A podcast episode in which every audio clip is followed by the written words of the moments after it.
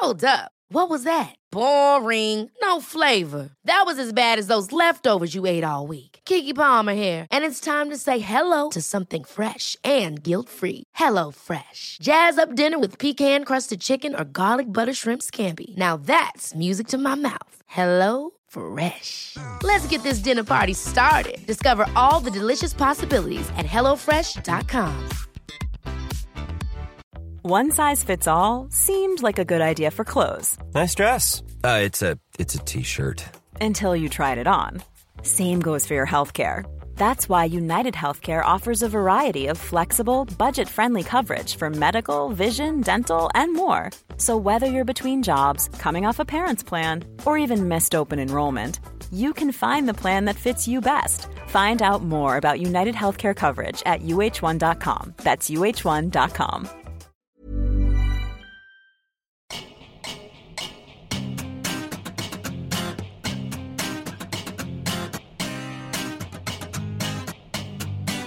Welcome to How to Cope. Every episode, writer Becky Howard, that's me, and my friend psychotherapist Lucy Clyde will be talking about how we can look after our mental health during the coronavirus crisis and beyond. Because whatever type of pandemic you're having, it's hard on all of us. So let's try and get through it the best way we can by talking. This week, we're talking to Harriet Walker, fashion editor of The Times, about being pregnant and having a baby during a pandemic. You know what I wanted to ask you today? Yeah, And I think yeah. I have never asked you this. Yeah. Is have so we've been going through this for almost a year. Mm. Have you developed any weird pandemic slash lockdown related addictions? New addictions? Oh. Because mine is this little evil friend, which Yes. is a can of Diet Coke. Yeah. I mean, other soft drinks are available, but I'm sure they're not half as addictive as this thing. And I hadn't been drinking Diet Coke regularly for years. I'd weaned Yeah. myself off it because there's Yeah. nothing particularly very good in it, is there? And I found that during that first lockdown, I just went straight back to it. It was like it was like drugs. I was back on it every day at 11 a.m. That cold can. Yeah, you see now I, I have to say that I share I share your your, your addiction actually, uh, but for me it's two it's two o'clock in the afternoon, and it's regular as clockwork. And again, like you, I just I don't think since I was at, you know doing kind of um, I think the last time I relied on it heavily in any way was when I was at university to Mm. kind of push through because it's got it's got some stuff in it that really picks you up. Yeah. Hello. Hi. Hi. Hi, Harriet. Your setup looks much more professional than mine, I'm afraid. Well, we've had to make do. I promise. This is this is no fancy studio. This is cupboard for me, but with some nice tiles, soundproofing tiles. Okay. And Lucy's is a um, well, Lucy, you would explain it. It's it's a, it's a it's it's a tent, uh, a tiny little tent. Uh, so I've got my my knees are like here by my chin, and it's made of a laundry area and a du- and a spare duvet. Brilliant. So you can't really, and no gesticulating for you then. Well, I can sort of Myself off Minimal. that years ago. I, Pleasure. We we- you know we were actually just chatting about we were comparing well, we were trying to compare lockdown addictions, but then we realised we had the same one, which is this bad boy. that, I think I feel like I've just given my control away. I I went full into chocolate pudding and sweets. That was my lockdown. I That like, was your lockdown addiction. It was, yeah. Like, I'm sure before lockdown happened, I could have a meal that didn't have pudding. And now, yeah, you know, why would I not have pudding? I just can't do it. Well, why not? I mean, that's I think that is, that is the question: is why wouldn't I? Yeah. What was I doing? why would I stop myself doing anything like that now? Yeah, yeah. But also, Harry, it was different for you, wasn't it? Because you were pregnant during lockdown. Yeah, so that I really felt like that gave me license to Oh, um, do definitely. whatever I wanted. I really must introduce you before we get stuck in. Um, so today we're joined by Harriet Walker, who is the fashion editor of the Times, um, currently on maternity leave, um, and also and an author of a book that came out earlier this year, um, The New Girl, and another book coming out. Is it next year or the year after? Uh, next year, yeah, or maybe this year by the time this airs. I'm not sure. Yes. twenty. Yes, 2021. Yeah. Fantastic. Um, so, Harriet, we really wanted to speak to you for this run out of the series because we, we're really finding it's so helpful and insightful getting other people's experiences of the pandemic Mhm. um, because absolutely nobody had an identical experience of of the the chaos of of this year um, but yours was very singular because you were pregnant and had a baby this I- year yeah, I did. So I actually, um, I got pregnant when the world was normal. I started telling, sensible yeah, so I was telling people about it. I think the week we went into lockdown. Oh. Um, uh, I, I sort of grew it during lockdown. Uh, then I went to some restaurants over the summer, and then when we went into the other lockdown, I had it. so, And can we can, can, can we give him can we give him a name? oh, it, um, he's called Dougie, and Dougie. he is seven weeks old. Oh wow! Yeah. Well, congratulations first of all. That's I mean, Yeah. it's it's always wonderful and, and crazy and everything. Or you know, whenever whenever a baby arrives, um, but I can't imagine how different and scary in many ways it must have felt this year. And I'm really interested to hear from you as as because he's your second. Is that right? He is, yeah. So my lockdown, the, the focus of this year really has not been him. Um, and I realise that's probably the same with every second pregnancy, but for the first, you know, the, the first quarter of the year, pretty much, my three-year-old was not in nursery, um, and me and my husband were still working pretty much full time. Um, we were incredibly lucky. We have very um, generous, kind, understanding bosses, um, and uh, you know, I'm a I'm a journalist. My husband's a journalist as well, so he was because he's an editor. He was able to move his shifts, so they started a bit earlier. And because I'm a writer, obviously my deadlines aren't flexible, but when I do the writing, can be. Mm. Between us, we were doing kind of half day shifts each with her, and then we'd swap over and do our actual paid work. um, Yeah. and then both of those shifts finished at about eight or nine o'clock at night. Oh God. it was, I mean, I, I know lots of people who were still up at 2 a.m. doing the work they hadn't done in the day. So I actually feel like we got away with it. You know, we were quite lucky with our setup. Um, but it was just exhausting. And I think factoring in also being pregnant at that point, there are obviously there are kind of ups and downs to pregnancy, and you're more or less tired depending on what you're Mm. growing that week. Um, and the but the beginning is a really intense, uh, nauseous, and quite um, quite kind of emotionally wobbly time, or it, it was Yeah. was for me with both of my babies. Um, so that was like all happening at the same time as well. So I've I've spoken to other women with children who had you know small children during lockdown who spoke about being very um, kind of on an emotional knife edge quite a lot. So I don't think I was I wasn't I wasn't that different from them, but I did have this added kind of just this hormonal mess I was in really. So it was it was a very intense. There were good feelings and bad feelings, but all of them were very very heightened throughout. Yes, yes. And do you do you? I mean, because obviously you've you know you've done this once before, right? Mm-hmm. Without a pandemic raging. so you've had you've had that experience of the hormonal ups and downs and the kind mm-hmm. of you know that weird exhaustion that sort of wipes you out at strange times of the day and Yeah, all of that stuff. So I imagine that when you got pregnant, you had a oh, or first realised you were pregnant. You you must have had a slight sense of well, I know what this is a bit like. You, this idea that you sort of know what you're in for, and then a pandemic hits. yeah. How different was it?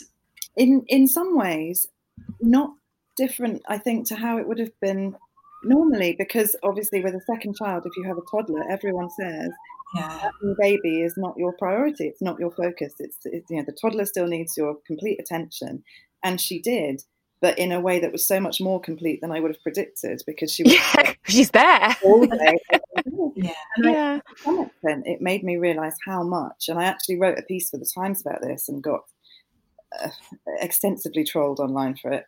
Um, it re- made me realize how much of my uh, life um, as a mother who has a job I outsource to other women because uh the women who look after my child in the day when I'm in during office hours, Mm, the woman who cleans my home, mm, um, the community of women that I rely on to share problems or to discuss things with you know friends who also have children and who don't have children um, i didn't have them. And, that- and, it makes a massive difference. And i know i know i totally you know that that idea of like you can't say anything because you'll get pulled apart for it on on social media. It's it's impossible isn't it? But I remember reading something not dissimilar to this, not related to the pandemic, um, a number of years ago when a writer wrote about having her team, and it's it's that idea that what makes your life work mm. is all these people who their jobs might be you know helping you or looking after your kids or mm. or delivering something or you you know so it's you don't do it on your own and you never do nobody does even if you don't have, might have, might not have a living nanny or, or whatever it is and this idea that we're supposed to do everything by ourselves in order to be suitably kind of uh, brilliant, perfect mom having it all blah blah, whatever that is, mm-hmm. mm-hmm. is just a, a, fiction, and it always was a fiction. Oh, yeah, totally. And I think um, you know, there's one of the things I was so surprised at when I when this piece came out um, was the violence of reaction among um, among women who are used to staying at home with their children.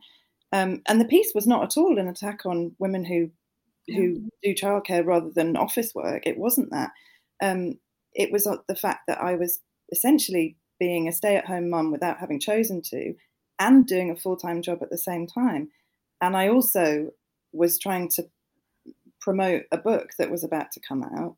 Yeah. it was it was just more than one person could do. And and um, you know, I say all of that with it, it's a it's a like you know I chose to write a book outside of my full time job. I gave myself that extra work to do. Um, but there was a real I felt like there was a real uh, trope during lockdown of privilege checking, which is not always a bad thing at all, but I don't think it's always that helpful because yes, I acknowledge that um, I I didn't lose my job. We're not close to destitution. We didn't have to, you know, we, we knew where our next meal was coming from but that didn't necessarily make it any easier in that moment. Um, no. Stuff on Twitter about, you know, well, how dare you complain about the fact that you're doing three jobs at the same time?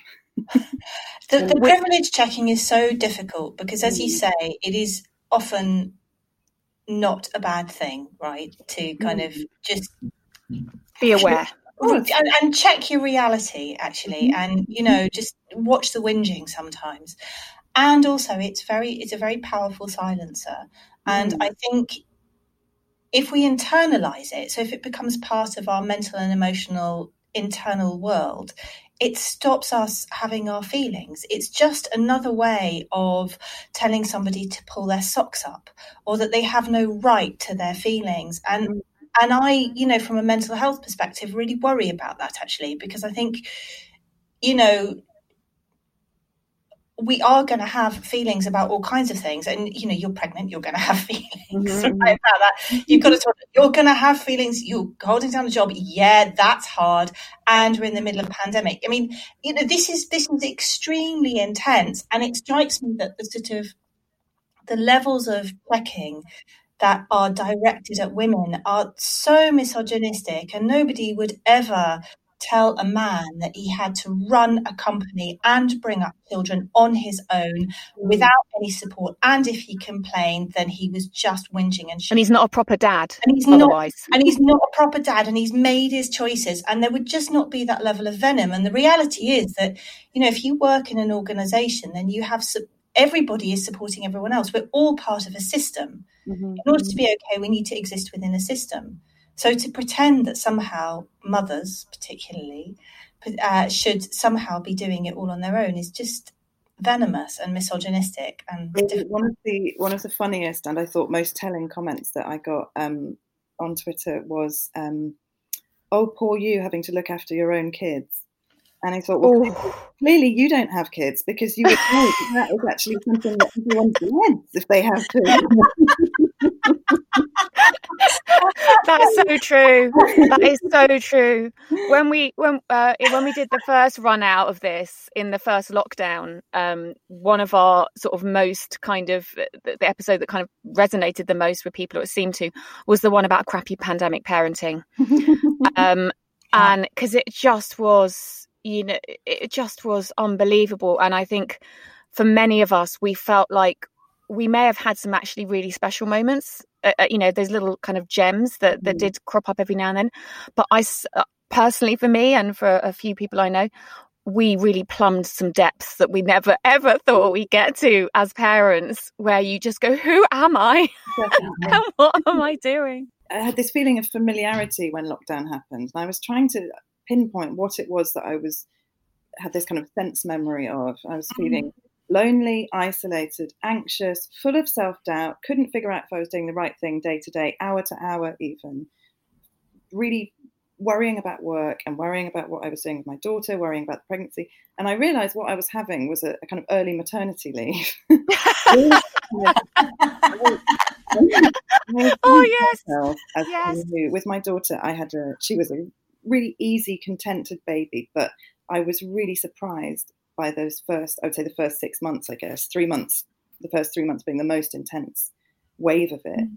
by this kind of almost terror. I, I felt like uh, waves of, of fear leaving the house every time I put her in her buggy to go outside. And it was stuff like, will we get run over today? Will yeah. I drop her? You know, or, uh, will I? Will she kind of fall out of the car window as we're driving along? Or stuff like that. Will I fall down the stairs with her today? All of these kind of very natural, I realise, feelings um, that kind of prepare you to look after a child out in the world. Um, but I was having all of that in lockdown with a toddler yeah. and a baby that hadn't been born yet. So it felt like this kind of weird, a kind of premature premature mat leave. Sarah. yeah. actually worse than real mat leave because we couldn't even escape you couldn't even escape to coffee coffee shops or anything back then, could you? You have no other grown ups to bounce that experience off and reality check and ground yourself, right? Yeah, I had. I, my husband is incredibly supportive, and we have a very. We're very lucky to have quite a, an equal split in how we do our parenting, even in in normal times, which yeah. I think is, um, is is rare. We're very lucky to have that, and and we did split it pretty much 50-50 throughout lockdown as well. And when I was feeling weak and sick, he he swung in and helped, and he was brilliant. Um, but yeah, it was this real. It was a. It was like a sense memory. I, I it was mm. so similar to how I'd felt during that first maternity leave. And I think the the other strange thing was this. Um, the the book that was coming out this summer, let's say, you know, uh, July 2020, was one that I wrote at the end of that maternity leave about someone being terrified after having had a baby. So I was kind of, once I'd finished that book, I sort of put it to one side and thought, well, I'm glad I worked through my feelings in that. And that's all done. yeah. Um, but here we go again. Yeah. And when I got pregnant again, I thought, actually, this is going to be a really sunny maternity leave because I've done the anxious bit. And everyone who's had their second baby ahead of me says, it's great this time around because you all that terror you've, you've dealt with it and you know that you can do it you've done it before so you just enjoy the kind of the smiles and the and the nappies, I guess. Um, but it was really weird to be working through all that stuff again. During that first intense sort of three, four months um, of lockdown, mm. what would you say was your your toughest point? Was it having to deal with that like nasty trolling of an article, or was it was it something else? That that I wouldn't say that was my lowest point. That was the point when I realised just how um, sort of weak, not weak, porous I was that, mm. uh, that my emotions were all very, very close to the surface. Um, because obviously I've been a journalist for um, well, well, over a decade, and I've had trolls before, and I've had below the line, and much worse than that. My God, you know, I've had some really unpleasant things written beneath articles that mm. people who've emailed me directly to tell me how rubbish I am. Um, oh, that's nice. Yeah, always, always. to take the time. reasonable reaction to reading an article. Um, so I'm kind of used to that. But when it happened this time, I, it really knocked me for six. And I did, that made me think, gosh, everything is, I'm, I'm wearing all my feelings on the outside at the moment.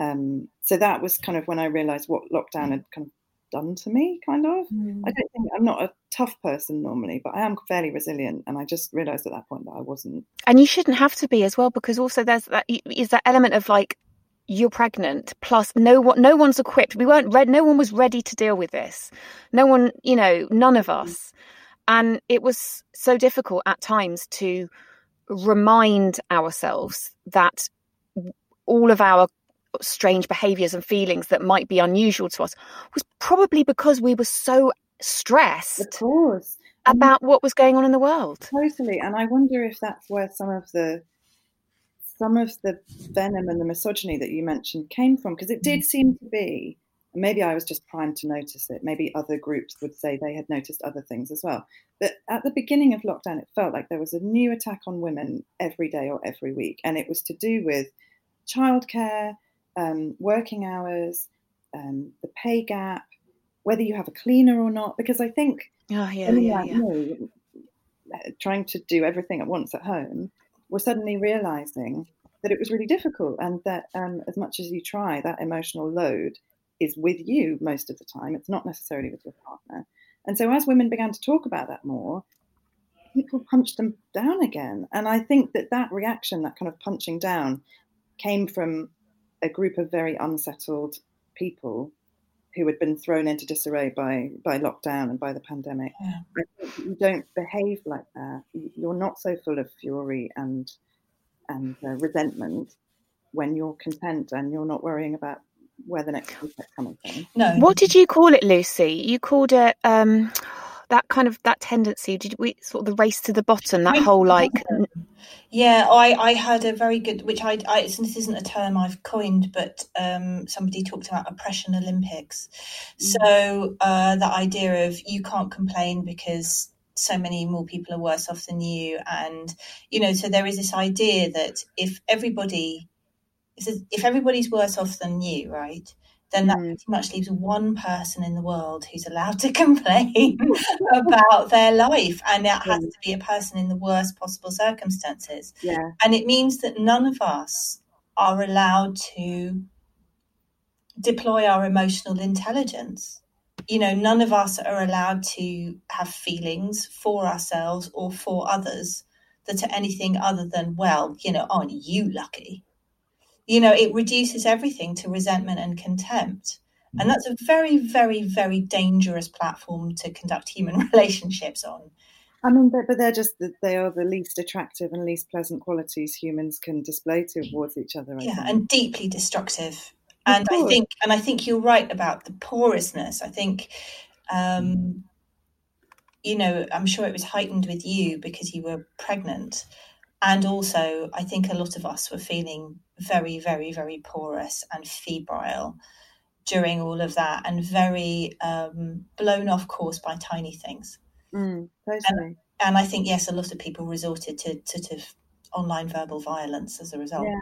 Mm. it really some of that kind of Twitter reaction, not just to me but to other other people as well. It really reminded me of um, you know when you're a, when you're a child and you can't finish your tea and your mum says, um, "Or there's starving children in Africa."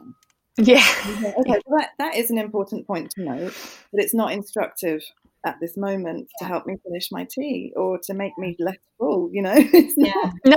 Yeah. That Yeah. now. That is perhaps an issue that we could discuss at another time.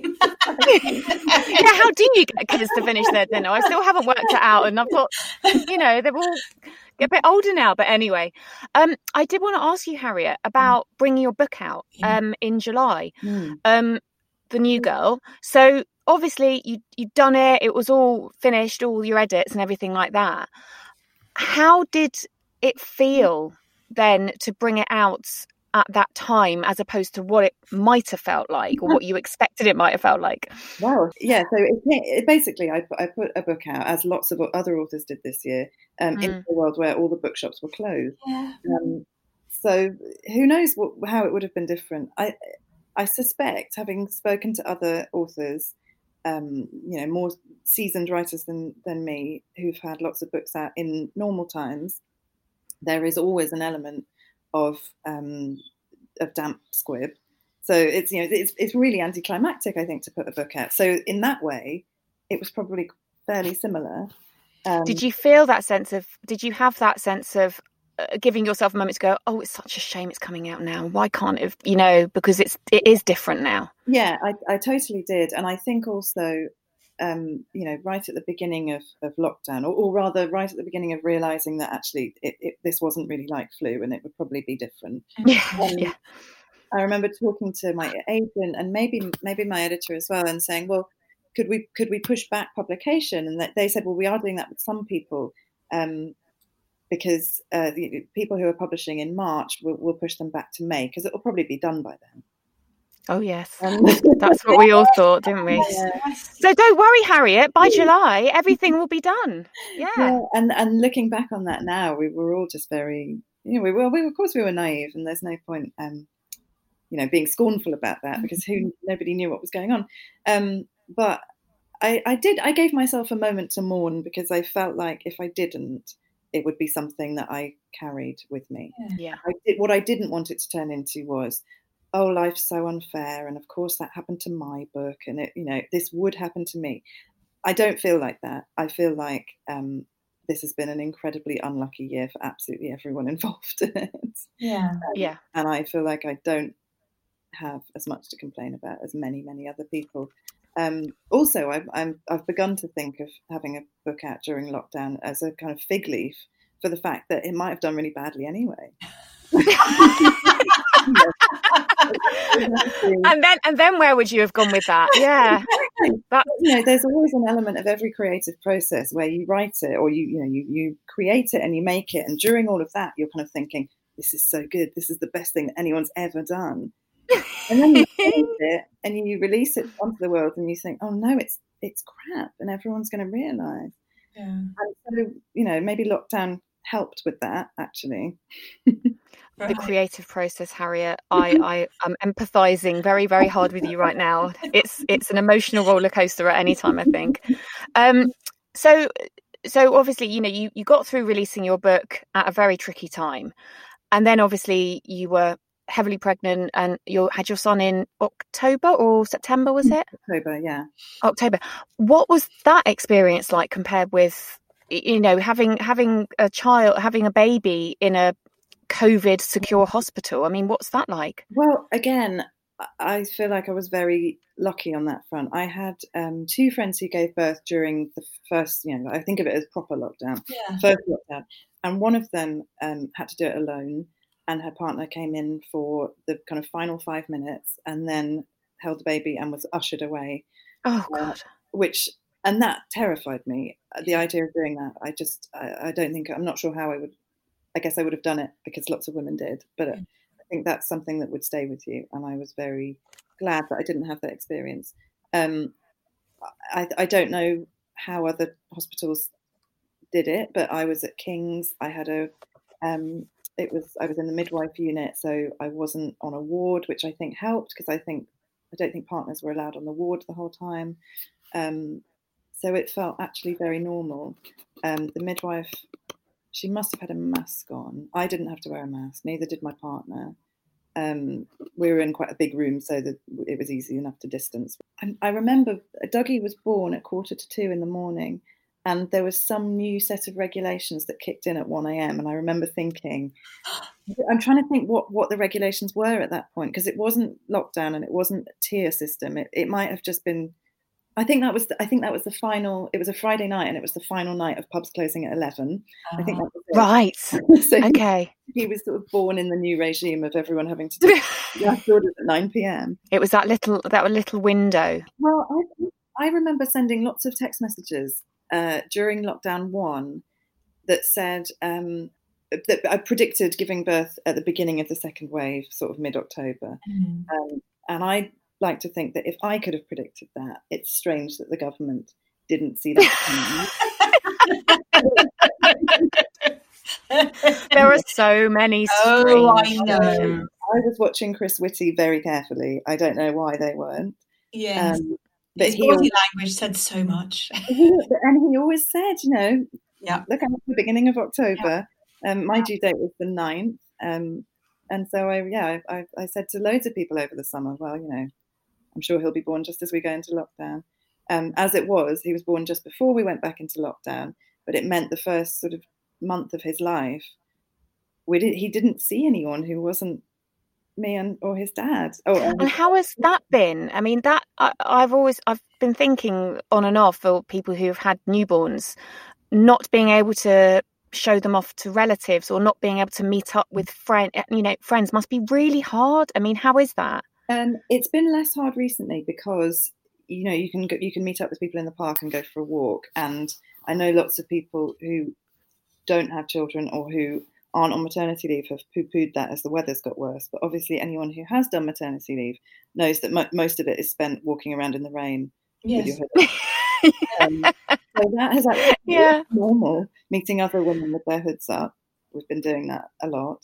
Um, the strangest thing I think was not having that parade of visitors right at the beginning, um, and that was that was sad because obviously you do want to show them off, but there was an upside, which was that um, we had a parade of kind of meal and cake deliveries um, to the door that people sent instead of coming. So that was kind of amazing. Well, in some ways, Harriet, you know, I'm not sure that that isn't the better deal. Not that not that visitors aren't lovely, but you know they do leave an awful lot of teacups that need washing up, and they very rarely arrive without lunch for you. So I- I'm thinking that actually you might have, you know, there is sort of a, a, a you may have won a little bit on that one. And in terms of uh, sort of reflecting on what kind of you know within yourself you've really had to draw on um, to to get through the various challenges of this time, have you learned anything about yourself? Yes, um, I I have definitely learnt that I I deal with difficult things by acknowledging them and then refusing to think about them, at least for that day, um, and then maybe for the next day acknowledging them again and then pushing them as far out. Of my Denial is is a wonderful, wonderful thing. Yeah. I don't know whether it's denial or my mum. uh, My mum's um, advice always. I've always been a warrior, and she always just used to say, "Don't look over the battlements. Just deal with what's Yeah. what's in your face at that moment." And that's. I think that's how I am normally anyway. But I really, really, that's how I did lockdown basically. Sort of Um, one step at a time, very kind Yeah. of tiny bit by tiny bit. yeah just kind of deal with what's in your face and then Yeah. move on to the next thing and don't because i think i did have a, a completely sleepless night at the beginning of everything as i think everyone did because i spoke to friends afterwards and i said oh if i just lay awake um, wondering about like when we would reach martial law and Yeah. Yes. someone would um, like steal all the pasta i've put in the shed Yes. and my friend said yeah oh yes i've had that as well that seemed to be quite a common reaction Yes, it was. Lots of people were, were so terrified by the uncertainty that Mm. our minds went to very, very, very frightened, frightening places. But I think that sort of sometimes that's just rehearsing the worst case scenario so that we know we can deal with it if and when it comes. You know, it's kind of like hoping for the best and planning for the worst a bit. Totally. I mean that that also is, um, I think, a real function of maternity leave. Like I was saying, that that kind of terror that you have, that you, I remember really distinctly envisaging all the terrible things that could happen to my baby, and telling someone about them, and, and they said, "Well, that's just that's you preparing so that those things don't happen." Mm. Yeah. But it's painful, isn't it? It's painful to have to think about them, and, and then you, you you are changed. You are that person from from here on out. I remember someone describing it to me once, like you, it's like you've had a layer of skin peel, peeled back. yeah. You know, I know it's a bit horrible to think about it, but it is. You're you're more vulnerable now for forever, but then also a bit stronger as well. Um, do you have? I know it's it's difficult to kind of project into the future, um, especially right now, but in the next year, Mhm. assuming we get to a position where things are a bit better than they are now, Mhm. what will you be looking forward to doing most that you haven't been able to do? Oh, see all my friends at once. I, I think. I mean, the God, that makes me sound like I've got loads of friends, and I really, I haven't. My yeah. Just a hundred of your closest. I know it is. um, I didn't mean it like that. Um, you know, I, me and my husband have a really a lovely group of Yeah. like like ten or so other people, and we have seen them, but we've seen them individually, and it's just not it's just not the same. Um, and we were talking to one of them a few weeks ago, and, and she was saying, "Do you remember that year when like four out of the group of us, um, four couples got married in one year, and we just had these like giant parties, sort of one a month for over the summer, and it was wonderful. And maybe we'll just do that when it goes back to normal. but it, It's the packing people into a room thing, isn't it? it Mhm. and not not thinking about it, not Mhm. worrying about it. Mm. That will feel quite intoxicating, I Yeah. think. I, I'm really looking forward to going back to. I hope um, being able to watch old TV and seeing a crowd scene and not thinking, "Oh my god, they're all too. yeah. together." Yeah. doing, doing, move away, move away, open the window, put on the mask. Yeah. Yeah. Yeah.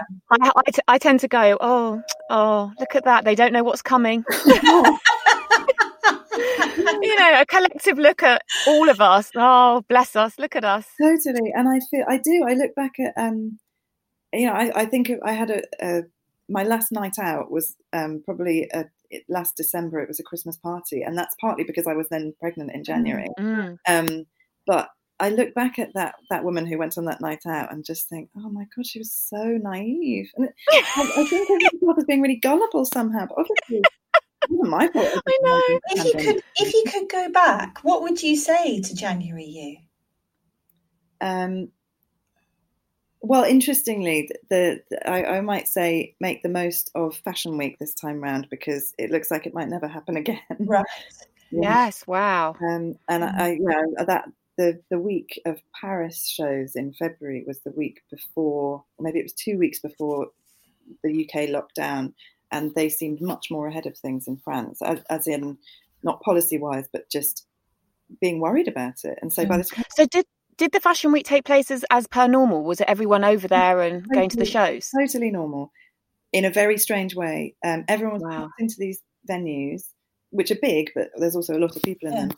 And I just remember sitting on the front row, refreshing the Times homepage and watching the cases tick up and thinking, this is weird that we're all still in close proximity um, in a city where this disease definitely is. Having all come here from Milan, which was locked down the night that we left. Wow. Oh my gosh. Yeah, it was. Oh my gosh. really Yeah. very very odd and i think not that i was ahead of the curve or anything really but i but definitely by the time i got back to london i felt like i was more alert to it than people who yeah. were at home um, and actually we cancelled a visit that my parents were going to make we were they were going to come down and we were all going to the theatre and and i s- and they're, they're they're not vulnerable but they're over 70 and we had a very long conversation where i said okay i don't, I don't think we should go to the theatre but that wasn't the advice at that point the government No. still i think that you know everyone was still going to the races at that point Uh, Oh, that yes. that will go down in history, won't that? That big shot of it was at the Yeah. Cheltenham Gold Cup or something. yeah it was that weekend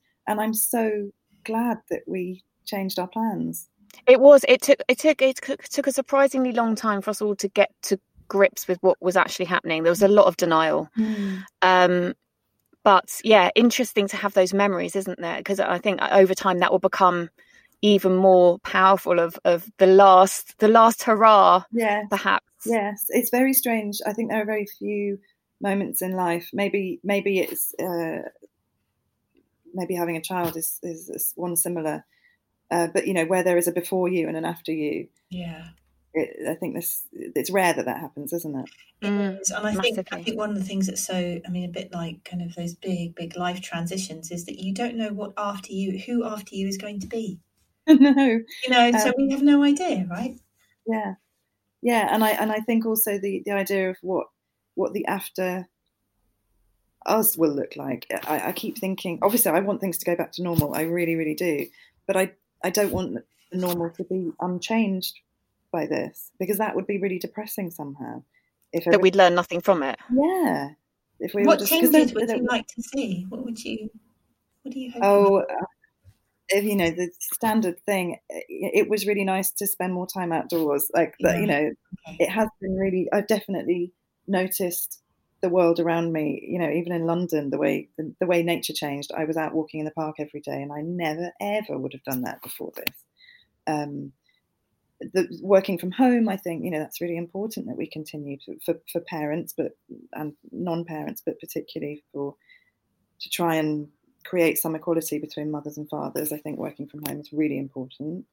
Um, just generally, well, you know, how we treat the the less well off, how we treat, and I don't mean economically. I mean people who are who need company or who need a bit of help with their shopping. Mm. There are things that could come out of this. I absolutely uh, agree that I, I don't think we will be unchanged. I Mm. don't think we will. I don't think it's possible. Uh, But I don't think also any of us know exactly what will Mhm, five years time us look like. mhm, mhm. Um, but thank you so much, Harriet. I really, I've loved speaking to you today. Yeah, it's been great. Thank you. And it's such a it's such an interesting thing to think about, sort of you undergoing such a massive, massive thing as pregnancy in the middle of all of this.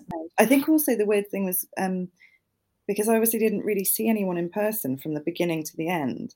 That when I did see people, I was I'd gone from normal to like enormously pregnant.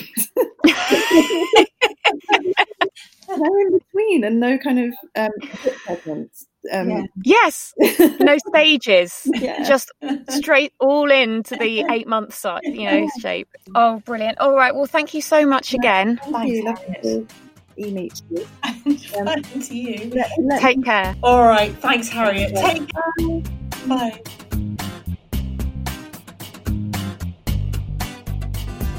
Thanks for listening to How to Cope with Becky Howard and Lucy Clyde. If you enjoyed our podcast, please leave a review, like, and subscribe. It makes a huge difference and we really appreciate it.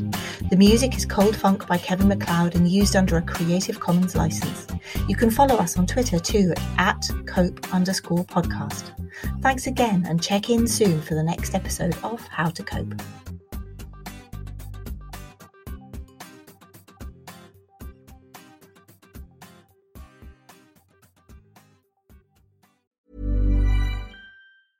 Mom deserves the best, and there's no better place to shop for Mother's Day than Whole Foods Market. They're your destination for unbeatable savings, from premium gifts to show-stopping flowers and irresistible desserts. Start by saving 33% with Prime on all body care and candles. Then get a 15-stem bunch of tulips for just $9.99 each with Prime. Round out Mom's menu with festive rosé, irresistible berry chantilly cake, and more special treats. Come celebrate Mother's Day at Whole Foods Market. Planning for your next trip? Elevate your travel style with Quince. Quince has all the jet setting essentials you'll want for your next getaway, like European linen, premium luggage options, buttery soft Italian leather bags, and so much more. And it's all priced at 50 to 80% less than similar brands. Plus, Quince only works with factories that use safe and ethical manufacturing practices. Pack your bags with high-quality essentials you'll be wearing for vacations to come with Quince. Go to quince.com slash trip for free shipping and 365-day returns. Planning for your next trip? Elevate your travel style with Quince. Quince has all the jet setting essentials you'll want for your next getaway, like European linen, premium luggage options, buttery soft Italian leather bags, and so much more. And is all priced at 50 to 80% less than similar brands. Plus, Quince only works with factories that use safe and ethical manufacturing practices. Pack your bags with high-quality essentials you'll be wearing for vacations to come with Quince. Go to quince.com slash pack for free shipping and 365-day returns.